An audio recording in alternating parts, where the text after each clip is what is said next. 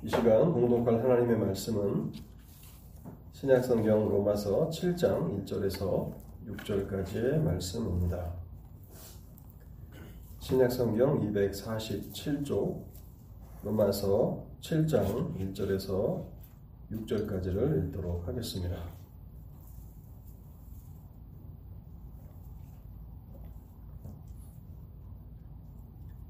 로마서 7장 1절부터 읽겠습니다. 형제들아 내가 법하는 자들에게 말하노니 너희는 그 법이 사람이 살 동안만 그를 주관하는 줄 알지 못하느냐? 남편 있는 여인이 그 남편 생전에는 법으로 그에게 매인 바 되나? 만일 그 남편이 죽으면 남편의 법에서 벗어나느니라. 그러므로 만일 그 남편 생전에 다른 남자에게 가면 음녀라. 그러나 만일 남편이 죽으면 그 법에서 자유롭게 되나니 다른 남자에게 갈지라도 음녀가 되지 아니하느니라. 그러므로 내 형제들아 너희도 그리스도의 몸으로 말미암아 율법에 대하여 죽임을 당하였으니 이는 다른 이 곧 죽은 자 가운데서 살아나신 이에게 가서 우리가 하나님을 위하여 열매를 맺게 하려 함이라. 우리가 육신에 있을 때에는 율법으로 말미암는 죄의 정욕이 우리 지체 중에 역사하여 우리로 사망을 위하여 열매를 맺게 하였더니 이제는 우리가 얽매였던 것에 대하여 죽었으므로 율법에서 벗어났으니 이러므로 우리가 영의 새로운 것으로 섬길 것이요 율법 조문에 묵은 것으로 아니할지니라 아멘. 설교를 위해서 잠시 기도하도록 하겠습니다. 자비로우신 하나님 감사합니다. 오늘도 저에게 무한한 자비와 긍휼을 베풀어 주심으로 저희들 하여금 주님의 날을 거룩하게 구별하게 하시니 감사합니다.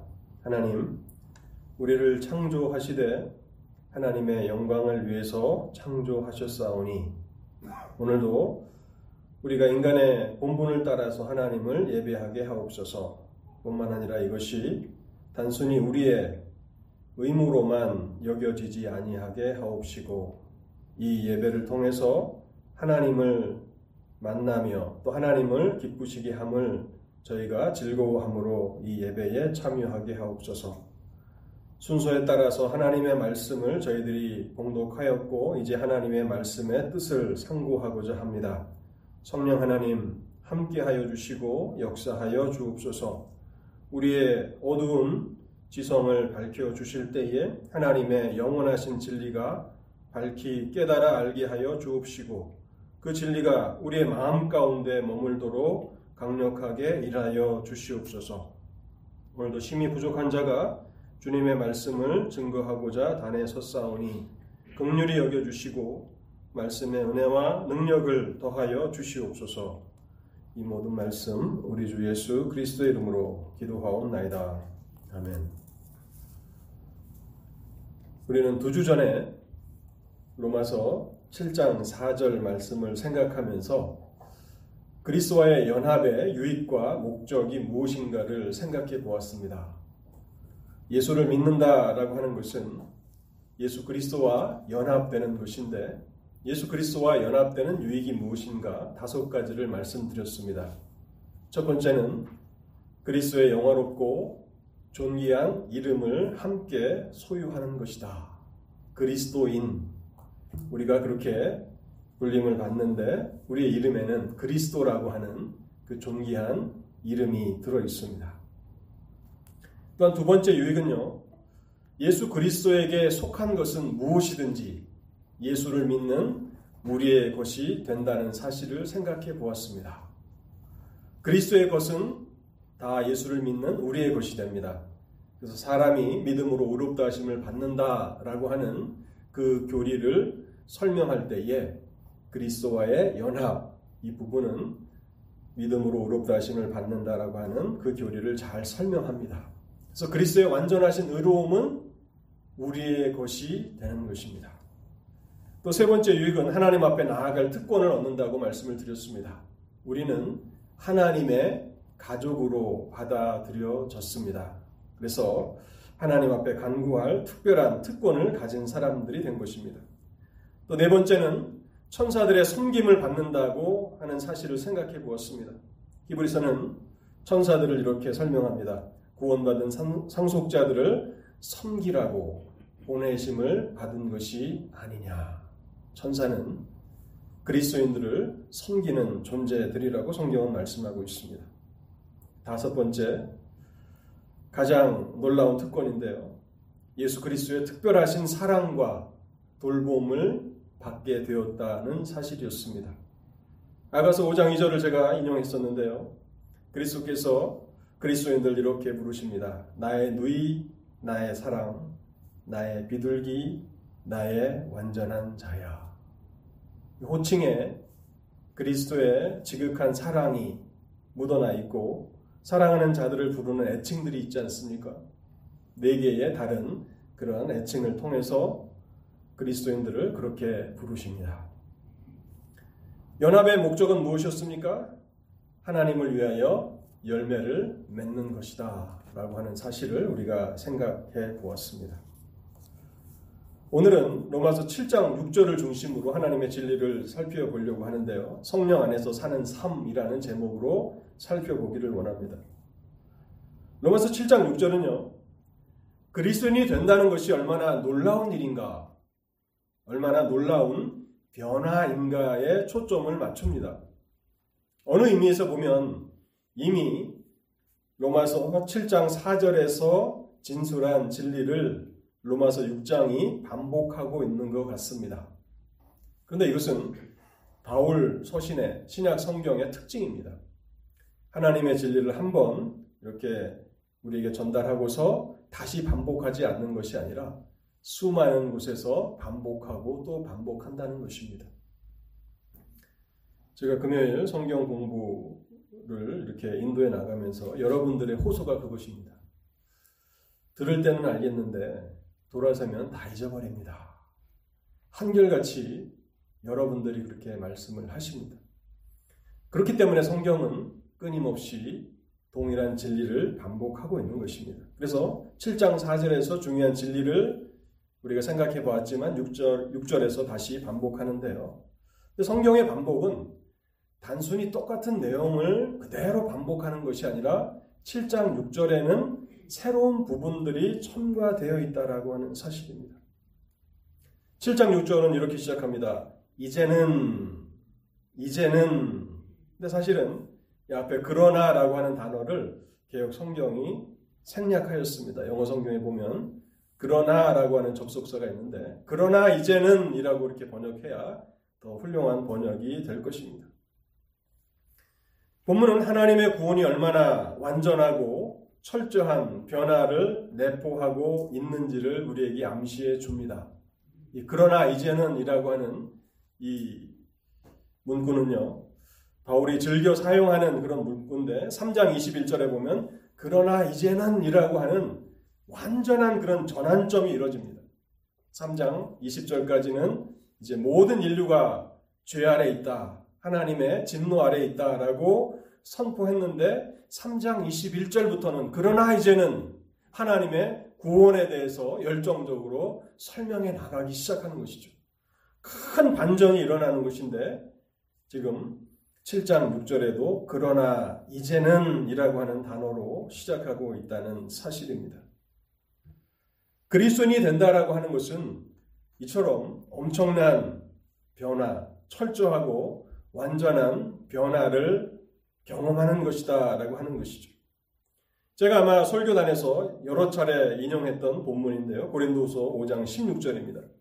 그런 즉 누구든지 그리스도 안에 있으면 새로운 피조물이라 이전 것은 지나갔으니 보라 새 것이 되었도다. 새로운 피조물이고 이제 이전 것은 지나가고 새 것이 되었다라고 성경은 선포하고 있다는 것입니다. 예전에는 율법 아래 있었는데 지금은 영 아래 있게 되었다라고 설명하고 있습니다. 예전에는 묵은 것, 율법의 묵은 것, 율법의 오래된 것, 아래 있었는데 이제는 영의 새로운 것 아래에 있다라고 그렇게 밝히는 것입니다. 그처럼 율법과 성령과의 그 차이만큼 묵은 것과 새로운 것의 차이만큼 그리스도인이 된다라고 하는 것은 완전하고 철저한 변화다라고 하는 사실을 로마서 7장은 우리에게 설명해 주고 있습니다. 우리는 여기서 하나의 질문을 던져볼 필요가 있습니다. 그러한 변화의 목적은 무엇인가 하는 것입니다. 그러한 변화의 목적은 무엇인가? 7장 6절 하반절에서 이렇게 말하고 있습니다. 영의 새로운 것으로 섬길 것이요. 영의 새로운 것으로 섬긴다. 그 모든 목적은 이제 율법 아래서 자유케 되었고 또 묵은 것, 오래된 것에서 벗어나서 이제는 성령 안에서 새로운 것이 되었는데 그 모든 목적은 이제 섬기는 것이다. 하나님을 섬기는 것이다. 라고 그렇게 로마서 7장은 우리에게 설명해 주고 있는 것입니다. 여러분, 구원의 목적은 무엇입니까? 여러분들 구원의 목적이 무엇이라고 생각하십니까? 많은 사람들이 주 예수를 믿어서 자신의 죄를 용서함 받는 것이라고 생각하십니다. 그것은 구원에 있어서 중요한 요소임에는 틀림이 없습니다. 우리의 죄가 하나님 앞에서 주 예수 그리스도의 보배로운 피로 사함을 받는다라고 하는 것은 엄청난 은혜임에 틀림이 없습니다. 그러나 그것은 구원의 목적일 수는 없습니다. 구원의 과정에서 우리에게 돌아오는 유익이라고 할 수 있겠죠. 또 어떤 분들은 이렇게 말씀하실지 모르겠습니다. 믿음으로 주 예수 그리스도의 의로움을 전가받아서 하나님 앞에 의롭다 하심을 받는 것이다. 로마서가 영광스럽게 증거하고 있는 이 이신칭의의 그 교리, 믿음으로 의롭다 하심을 받는다라고 하는 이 교리는 인간의 언어로 설명하기는 참으로 어려울 만큼 그렇게 영광스러운 교리임에는 분명합니다. 그러나 죄 용서함을 받는 것이나 사람이 하나님 앞에서 예수를 믿어 의롭다 하심을 받는 것, 그것이 구원의 궁극적인 목적은 될 수 없는 것입니다. 구원의 목적은 더 깊은 것이고 더 나가야 하는 것인데 구원의 목적은 영의 새로운 것으로 섬기는 것입니다. 성령의 새로운 것으로 하나님을 섬기는 것, 그것이 하나님의 구원의 장대한 목적이라고 우리는 말씀할 수 있을 것입니다. 에베소서 1장 4절과 5절에서는 구원의 목적을 이렇게 설명합니다. 곧 창세전에 그리스도 안에서 우리를 택하사 우리로 사랑 안에서 그 앞에 거룩하고 흠이 없게 하시려고 하나님 앞에 거룩하고 흠이 없게 하시려고 하나님께서 우리를 구속하셨다고 에베소서는 말씀하고 있습니다. 그렇다면 우리는 이렇게 질문을 던져볼 필요가 있습니다. 우리를 거룩하게 하시고 그 앞에 흠이 없게 하시려는 목적이 무엇입니까? 그 거룩하신 하나님을 섬기는 삶을 살아가도록 그렇게 우리를 거룩하고 흠이 없게 하시는 것입니다. 하나님을 섬기는 자들이 영광의 왕을 섬기는 자들이 갖추어야 할 자격, 그것을 그리스도 안에서 하나님께서는 우리에게 허락해 주시는 것입니다. 값없이 죄 용서함을 허락해 주시고 우리의 행위로는 우리의 열심으로는 이룰 수 없는 그 의로움을 예수 그리스도의 완전하신 의로움을 믿음을 통해서 우리에게 주셔서 우리로 하여금 그리스도의 의로움을 옷 입게 하시고 그 앞에 거룩하고 흠이 없게 만드시는데 그 궁극적인 목적을 로마서 7장 6절은 섬기는 것이다. 우리가 영의 새로운 것으로 섬길 것이요라고 설명하고 있다는 것입니다. 여러분 이 로마서 7장 6절에 담겨 있는 이 구절을 우리가 곰곰이 묵상해 본다면 이것은 인간이 누릴 수 있는 가장 최고의 영광이며 기쁨이라고 하는 사실을 알게 될 것입니다. 인간이 누릴 수 있는 최고의 기쁨, 최고의 영광은 바로 전능하신 하나님을 섬기는 삶을 살아가는 것입니다. 본문은 그리스도인들은 더 이상 율법 아래 있지 않다고 말하고 있습니다. 6장서부터 계속해서 이 진리를 말해왔고 7장 6절에서도 율법의 조문에서 벗어났다라고 설명하면서 동일한 진리를 반복하고 있습니다. 그리고 이제는 영의 새로운 것 안에 있다고 말하면서 비로소 7장 6절에서 성령에 대해서 우리에게 소개하기 시작하는 것입니다. 6장과 7장의 차이가 있다면 이제 7장에서 7장 6절부터 성령에 대해서 로마서는 우리에게 증거하고 있습니다.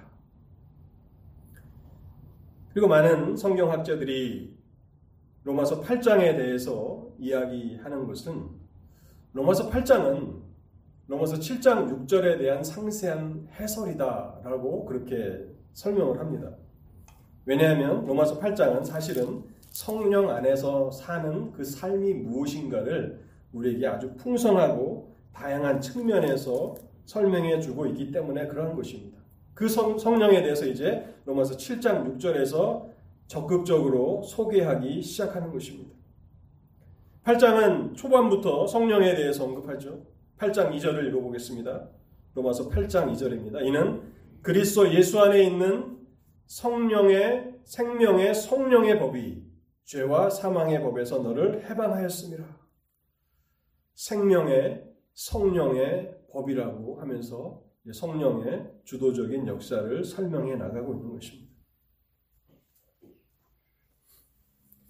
그리스도인들의 삶은 완전하고 철저한 그렇게 변화를 경험하는 삶이라고 이렇게 로마서 7장 6절이 설명하면서 어떻게 그렇게 완전하고 철저한 변화가 이루어질 수 있는가를 우리에게 설명하면서 그것은 그리스도인들 안에 있는 성령의 역사하심 때문이라고 우리에게 가르쳐 주고 있는 것입니다. 우리는 이미 그리스도와의 연합이라고 하는 진리를 생각해 보았습니다. 그런데 그리스도와의 연합, 결혼을 통해서 하나 되는 것이 그리스도와의 연합이라고 제가 말씀을 드렸는데요. 이 그리스도와의 연합에 있어서 사실은 주도적인 역할을 하시는 분이 성령 하나님이십니다. 종교개혁자 칼빈이 기독교 강요에서 성령의 사역을 묘사하면서 예수를 믿는 그리스도인들과 예수 그리스도가 연합된다고 말하는데 성령은 예수 그리스도와 그리스도인들을 하나로 묶는 끈이다라고 소개를 합니다. 우리가 각기 다른 두 개를 이렇게 하나로 묶을 때 주로 끈을 사용하지 않습니까? 끈을 통해서 묶는데 성령께서 우리와 예수 그리스도를 하나로 묶으시는 끈과 같다고 말씀하고 있는 것입니다. 그래서 사실은 이제 그리스도 안에 있다, 또 그리스도와 연합되었다라고 하는 그 시점부터 성령께서 그리스도인들 심령 가운데 거하시며 일하고 계시는 것입니다.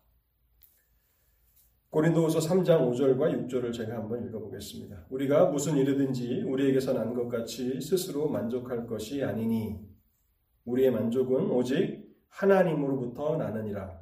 그가 또한 우리를 새 언약의 일꾼 되기에 만족하게 하셨으니 율법 조문으로 하지 아니하고 오직 영으로 함이니 율법 조문은 죽이는 것이요 영은 살리는 것이니라.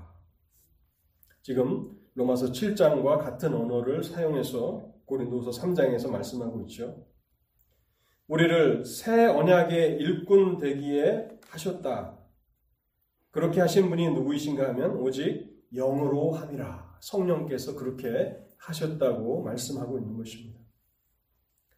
그래서 그리스도인이 된다라고 하는 이 일은 얼마나 많은 삶의 변화를 가져오는지 전과는 비교할 수 없는 완전하고 철저한 그런 변화를 수반한다는 것입니다. 여기에 대해서도 할 말이 참 많이 있지만 그것을 일일이 나열하기에는 시간이 너무 부족할 정도입니다. 이제 그리스도인들은 어떻습니까? 성령 안에서 하나님을 예배합니다.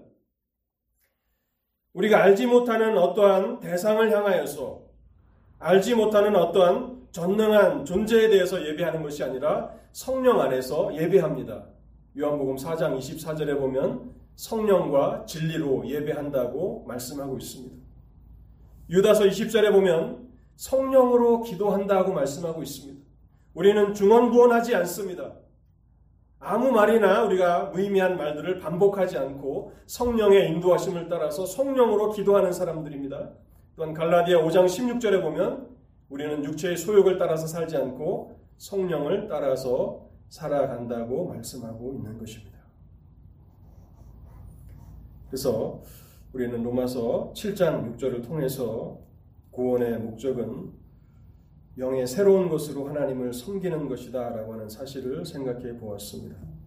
크게 두 번째로 영의 새로운 것이란 무엇인가를 여러분들과 함께 생각해 보고 오늘 설교를 마치도록 하겠습니다.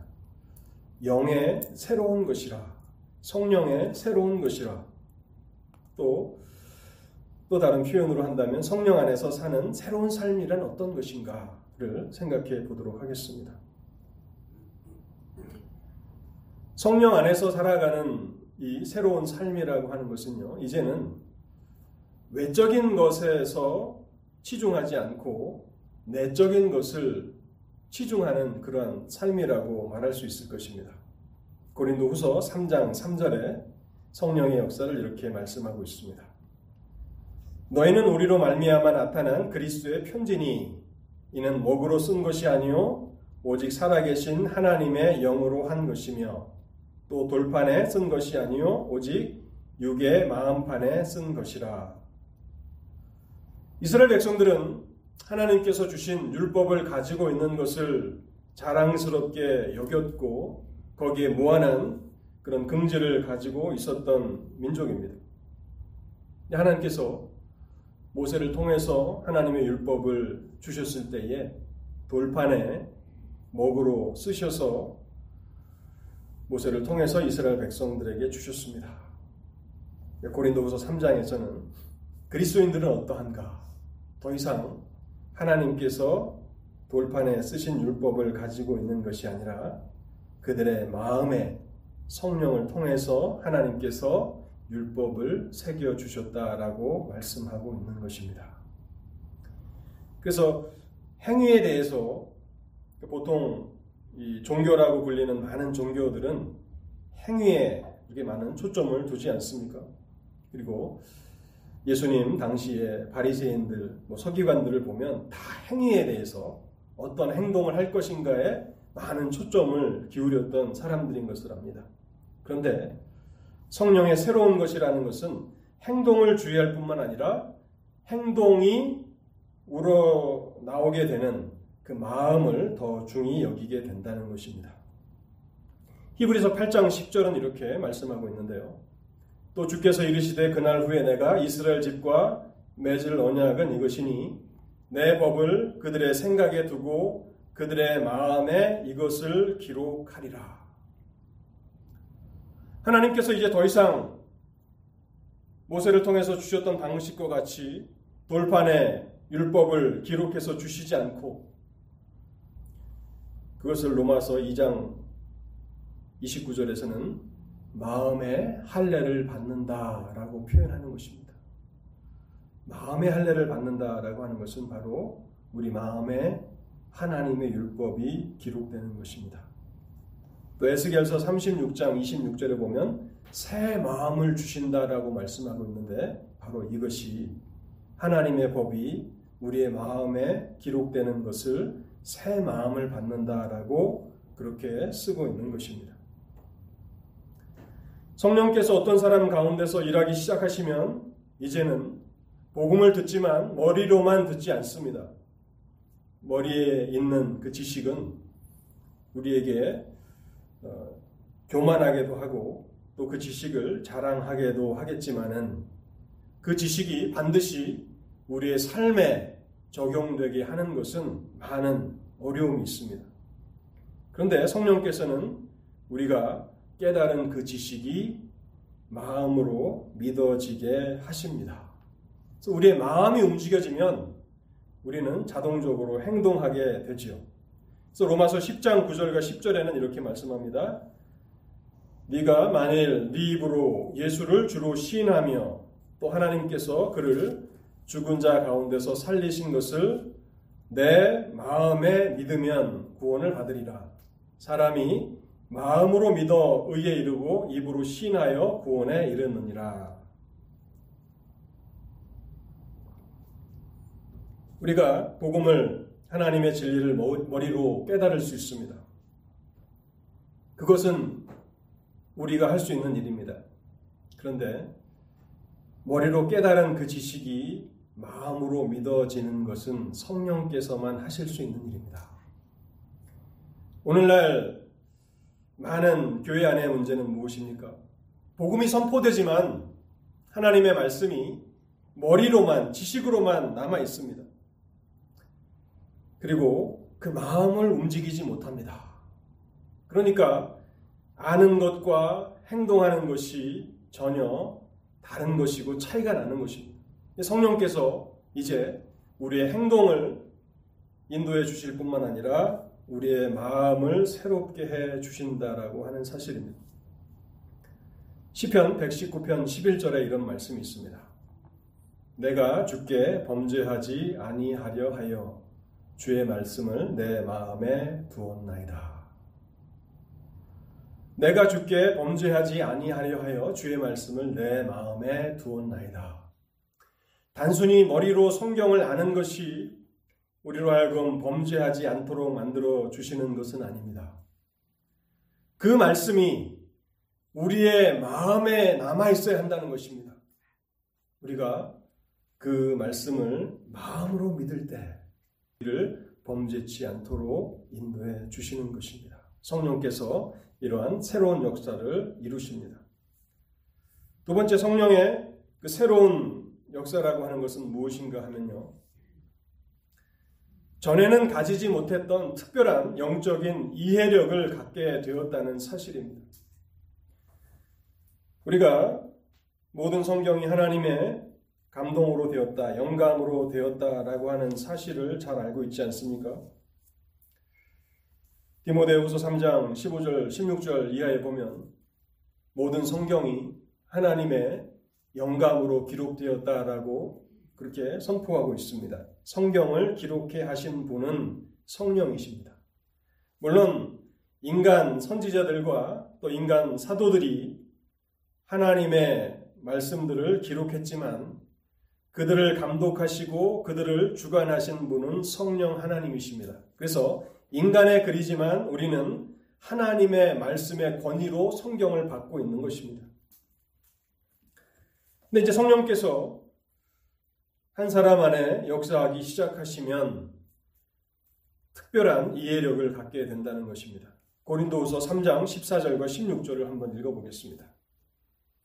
그러나 그들의 마음이 완고하여 오늘까지도 구약을 읽을 때에 그 수건이 벗겨지지 아니하고 있으니 그 수건은 그리스도 안에서 없어질 것이라 오늘까지 모세의 글을 읽을 때에 수건이 그 마음을 덮었도다. 그러나 언제든지 주께로 돌아가면 그 수건이 벗겨지리라. 출애굽기 34장에 보면요. 이스라엘 백성들이 시내산에서 하나님으로부터 십계명을 받는데 그때에 모세가 시내산에 올라가서 하나님으로부터 이제 십계명을 받아가지고 내려옵니다.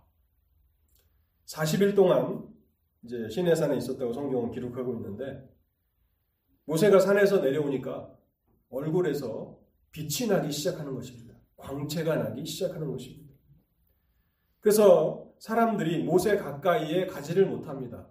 두려워서 모세 가까이에 가지 못하는 일이 생깁니다. 모세가 하나님과 친밀하게 교제한 그 증거가 얼굴의 광채로 나타난 것입니다. 그래서 모세는 이스라엘 백성들에게 말할 때를 제외하고서는 수건으로 자신의 얼굴을 가렸습니다. 왜냐하면 그 빛을, 그 광채를 이스라엘 백성들이 두려워했기 때문에 그러한 것입니다. 고린도후서 3장 14절과 16절은 바로 출애굽기 34장의 내용을 배경으로 하고 있는 것입니다. 여기 수건으로 덮였다라고 하는 것은 모세가 자신의 얼굴에 빛이 나는 것을 광채를 가리기 위해서 수건을 쓴 것을 말하는 것입니다. 유대인들의 문제는 무엇인가 하면 율법을 읽습니다. 구약 성경을 읽습니다. 그러나 그 마음에 수건이 덮여져 있어서 율법의 온전한 의미를 깨달지 못한다는 사실입니다. 참으로 슬프고 비극적인 일은 무엇입니까? 유대인들은 날마다 율법을 낭독하는 사람입니다. 낭독해서 읽든지 아니면 누군가가 낭독한 그 율법을 듣는 사람들입니다. 그리고 그들 가운데는 율법만을 연구하는 그런 종교 지도자들이 있습니다. 우리에게 알려진 뭐 바리새인들이나 서기관들 이런 사람들은 율법을 연구하는 것이 업으, 업으, 업으로 된 그런 전문가들이죠. 그럼에도 불구하고 하나님의 아들 예수 그리스도께서 오셨지만 예수 그리스도를 알아보지 못합니다. 누가복음 24장 44절에 보면 모세의 글과 시편과 선지자의 글에 나를 가리켜 기록된 모든 것이 이루어져야 하리라. 예수님이 말씀하십니다. 모세 오경 창세기부터 출애굽기 레위기 민수기 신명기까지 또 시편의 모든 글들 그 다음에 선지서들 이 모든 글들은 나 그리스도를 가리켜 기록된 것이다라고 선포하시는 것입니다. 그런데 그리스도를 가리키는 그 구약 성경을 연구하는 사람들이 읽는 사람들이 실제로 그리스도께서 오셨는데 못 알아보는 것입니다. 마치 한국에서 영어를 가르치는 교수가 영문학도 가르치고 영어 회화도 가르치는데 미국에 와서 미국인과 전혀 소통이 안 돼. 미국 사람들이 얘기하면 못 알아듣고 또 그 사람이 말을 하면 미국 사람들은 못 알아듣고 마치 그런 일이 일어난 것과 같은 일입니다. 여러분 이것은 왜 일어난 일입니까? 그들의 마음에 수건이 덮여 있다는 것입니다. 그러니까 율법의 온전한 의미를 읽기는 읽어도 듣기는 들어도 오랜 시간 붙들고 연구하고 있지만 그것의 깊은 의미를 깨달지 못하고 있다는 것입니다. 그래서 결국 그들은 하나님의 아들 예수 그리스도를 박해하는 사람들, 하나님의 아들 예수 그리스도를 십자가에 못 박으라고 소리치는 사람들이 되고 말았던 것입니다.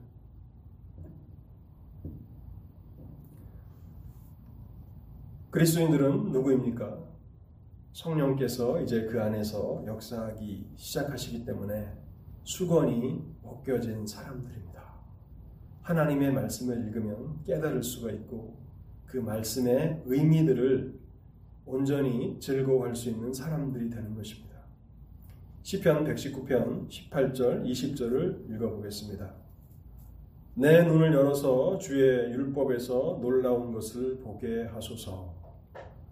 이것은 참된 하나님의 백성의 기도입니다. 내 눈을 열어서 주의 율법, 주의 말씀에서 놀라운 것을 보게 하소서. 왜냐하면 읽는 것은 내가 하는 것이지만 읽은, 읽는 것을 깨닫게 하시는 분은 성령 하나님이시니까 그렇게 기도하는 것입니다. 그런데 이 기도는 시편 119편 20절에 이미 이루어집니다. 주의 규례들을 항상 사모함으로 내 마음이 상하나이다. 주의 말씀을 얼마나 사랑하는지 마음이 상할 정도로 사랑한다고 말씀하고 있는 것입니다. 누군가를 지극히 사랑하게 되면 마음이 상하는 일이 참 많죠. 전혀 관심이 없는 어떤 누군가에도 관심을 주지 않고 사랑을 주지 않는다 그러면 마음 상할 일이 없지만 누군가를 너무 사랑하게 되면 그 사람으로 인해서 마음 상하는 일이 많아집니다. 근데 지금 시편 기자가 그렇게 말하고 있는 것입니다. 그는 이미 하나님의 말씀에서 놀라운 것을 체험하였고 그래서 더 열렬하게 뜨겁게 마음이 상하기까지 하나님의 말씀을 사모하며 살아가고 있다고 말하고 있는 것입니다. 성령께서 하시는 일입니다. 세 번째는요. 사실 두 번째와 세 번째를 구분하는 것이 무의미할 수도 있지만 이 영적인 예력을 통해서 이제 성령 안에서 새롭게 된 사람들은 율법의 문자에 매여 있지 않고 율법의 정신을 실천하는 사람이 된다는 사실입니다. 바리새인들과 서기관들은 율법을 읽고 연구하고 해석하면서 나름대로 규례들을 만들었습니다. 그들이 만든 그 규례들을 보면 안식일에는 몇 발자국 이상 걸어가면 안 된다. 안식일에는 이삭을 손으로 비벼서 먹으면 안 된다. 안식일에는 무엇을 하면 안 된다 라고 하는 규례들을 만들었습니다. 그것을 우리는 율법의 문자에 메인 사람들이라고 말하는 것입니다. 이 말이 조금 우리에게 잘 와닿기 위해서 예를 들어보면요. 율법의 문자에 관심을 쏟는다는 것은 어떠한 말에 최소한의 의미만을 부여하는 것입니다. 그래서 뭐 저를 비롯해서 아마 여러분들 모두가 그러지 않았을까 싶습니다. 어렸을 때 부모님이 방을 좀 청소해라 그러면 부모님 말을 안 들어서 혼나기는 싫으니까 청소하는 신용만 내는 거죠. 정말 마음이 동해서 방을 깨끗하게 청소하고 그래서 깨끗한 환경에서 살아가는 것은 별 관심이 없고 혼나지 않을 정도만 이렇게 어, 청소를 하는 것이죠. 그래서 성경을 읽으라 했을 때 하나님의 말씀은 성경을 읽으라고 말하고 있지 않습니까? 그래서 최소한으로만 하는 것입니다. 그래서 한 장을 읽을 때 빨리 한 장을 읽고 끝내버리는 것입니다. 읽으라고 했으니까 나는 오늘 성경을 읽었다. 그것을 깊이 생각하거나 그 의미를 파악하거나 또 성경을 읽어서 깨달은 교훈을 삶에 적용하라고 말씀하시지는 않았고 성경을 읽으라고만 했으니까 나는 읽기만 할 거야 라고 하는 태도가 바로 율법의 문자에 매여 있는 것입니다. 하나님 앞에서 바리새인들과 서기관들의 행위는 다 그런 것입니다. 선을 행하는 것 같지만 진심으로 이웃을 사랑하지는 않습니다. 금식을 하면서 기도하지만 하나님을 경외하지는 않습니다.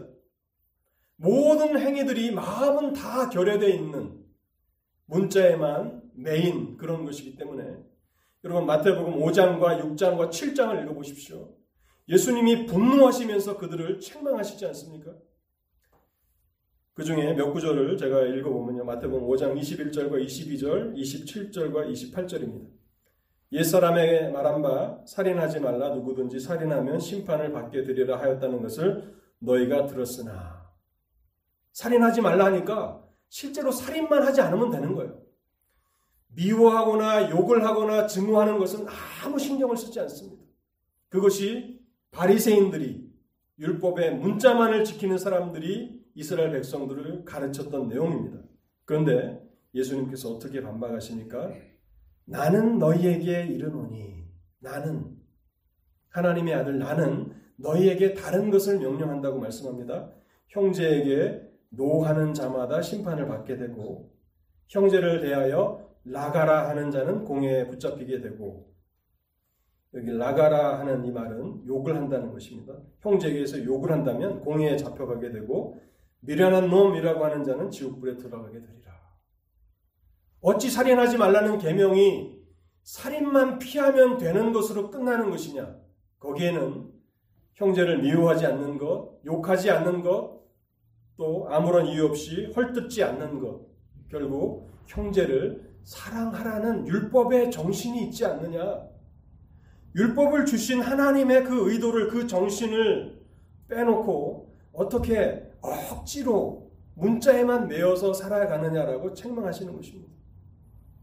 또한 간음의 문제도 마찬가지입니다. 실제로 간음을 하지 않는 이상 문제가 없다고 했지만 예수님께서는 나는 너에게 이르노니 음욕을 품고 여자를 보는 자마다 마음에 이미 가능하였느니라. 하나님의 말씀을 그 정신을 주신 그 목적을 헤아리는 것 그것이 바로 하나님께서 원하시는 것인데요. 성령에 새롭게 하신다라고 하는 것은 단순히 문자만 지키는 것이 아닙니다. 우리에게 안식일을 지키라 했다면 그것이 무슨 의미인가?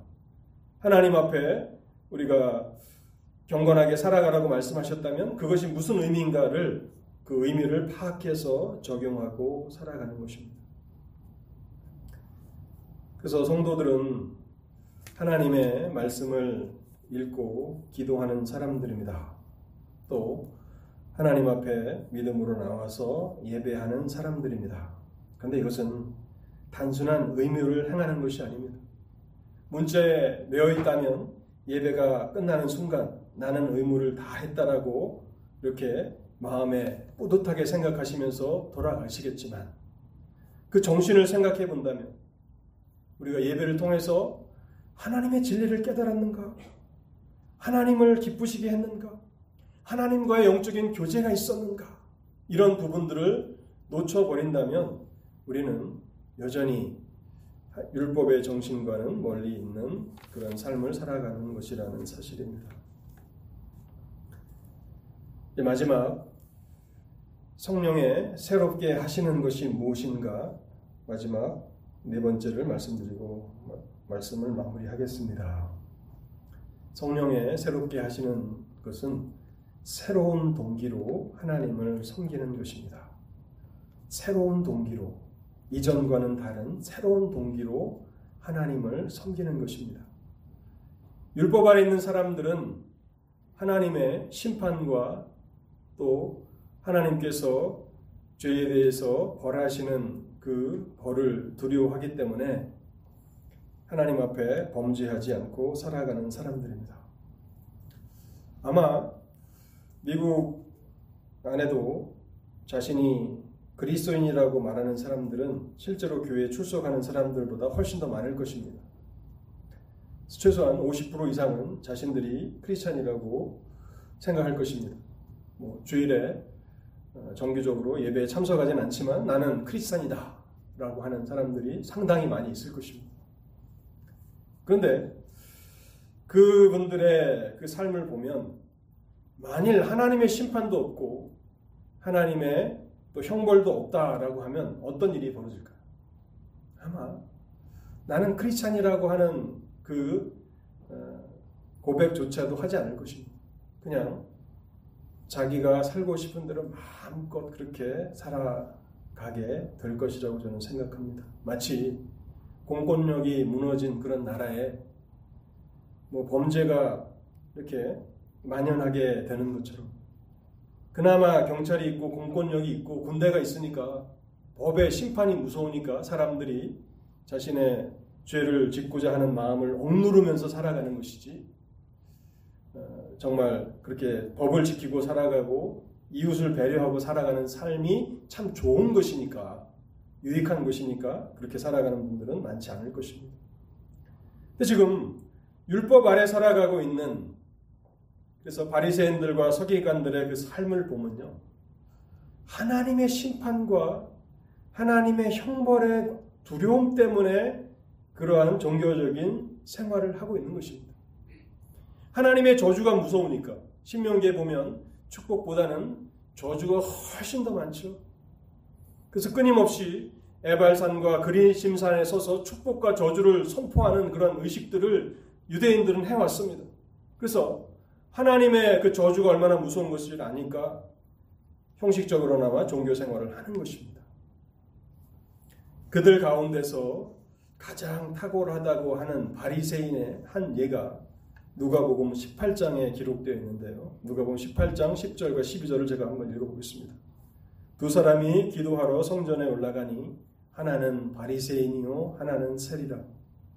바리새인은 서서 따로 기도하여 가로되 하나님이여 나는 다른 사람들 곧 토색, 불이, 간음을 하는 자들과 같지 아니하고 이 세리와도 같지 아니함을 감사하나이다. 나는 일에 두 번씩 금식하고 또 소득의 11조를 드리나이다 하고 그게 이 바리새인의 기도의 전부인 것입니다. 다른 말로 하면 소위 가장 경건하다고 여겨지고 가장 도덕적이고 윤리적이라고 하는 유대의 종교 지도자는 기껏해야 자기 만족과 자기 자랑을 위해서 그렇게 신앙생활을 하는 것입니다.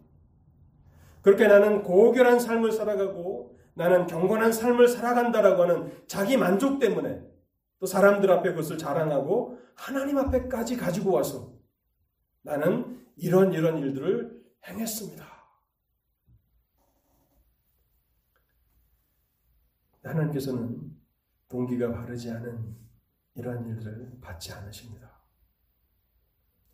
크리스천들은 그리스도인들은 어떤 동기에서 하나님을 섬기게 됩니까? 하나님을 기쁘시게 하기 위한 동기에서 하나님을 섬기는 사람들입니다.